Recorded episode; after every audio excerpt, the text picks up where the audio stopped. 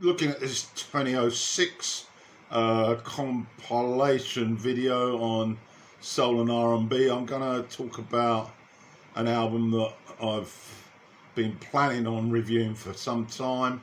It fits neatly into this box, so let's go for it. Back to Black, released in 20, 2006 by Amy Winehouse. Uh, now, briefly, I'm not going into too much history because it's all been uh, catalogued quite thoroughly. But she did sign a recording contract in 2002 and re- released her debut, Frank, in 2003.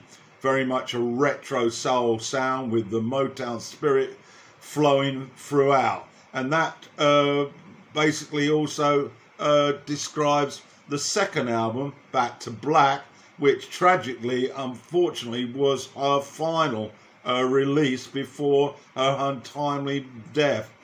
Her voice is very jazzy and soulful in a clearly untrained way, but her voice uh, is is very distinctive. Not an American diva, but the British Amy Winehouse sounds uh, sound sounds like she's lived and adds a believability factor to the lyrics. The tunes sound like they've been around forever, instant classics. Now, Winehouse predominantly based the album on a, a tumultuous relationship with her then ex boyfriend, very much influenced by pop and soul music, the 60s girl groups. Winehouse collaborated with producers Salaam Remi and Mark Ronson along with Sharon Jones's band, the Dap-Kings, to assist her on capturing the sounds from that time period while blending them in with contemporary R&B. At the 2008 AGA Grammy Awards, this album Back to Black won Best Pop Vocal Album and was also nominated for Album of the Year. So all the tracks are written by uh, Amy, apart from uh, some joint collaboration. And I'm going to go through uh, it, The joint collaboration involved Ronson, uh, but uh, uh there will be some details on a slide. And um, we're going to go through the tracks now briefly. Starts off with Rehab, punchy, funky, in your face, and very modern and catchy gospel and funk uh, predominate like a smoochy marriage with distinctive horns. It certainly has a Motown feel for sure, but Amy ain't no magpie. You know, I'm no good. I love the vocal intro on this. It swings in from the 50s with oozing horns, consuming an introspective a vocal that reeks of melancholy. It stinks of the sharp, snappy beats and cracking bass lines. Then we move on to track three, which is me and Mr. Jones, uh, in brackets fuckery. Uh, early 50s croony do what ballad here, and infectious vocals that has the 30s pre war feel to it for me. Instantly impressive with some slovenly harmonies. And so to the next track, Just Friends. Here we dip into a bit of ska and it oozes with that connection. There's a calypso style trumpet and the singer's gravel coated vocals struggle with the sunshine vibe. Title track's up next. next. It's got a haunting orchestral arrangement, very Phil Spector ish, really.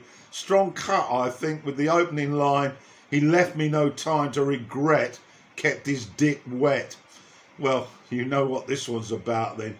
Uh, brooding beats to the gutsy lyrics about drugs and lost love. I, I really like the laid back guitar and the arrangements aren't too imposing. And then probably the strongest cut Love is a losing game. A lonely central guitar riff that finds the singer at her most tender vulnerable, and achingly beautiful. The lyrics are heartbreaking. A classical style ballad, which is another highlight.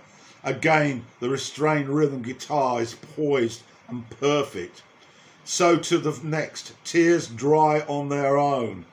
A spoken word wraps us in with that soul diva inspired melody. Seasoned horns, very Motown like, follow, and this is right out of the early 60s soul book with a modern sheen.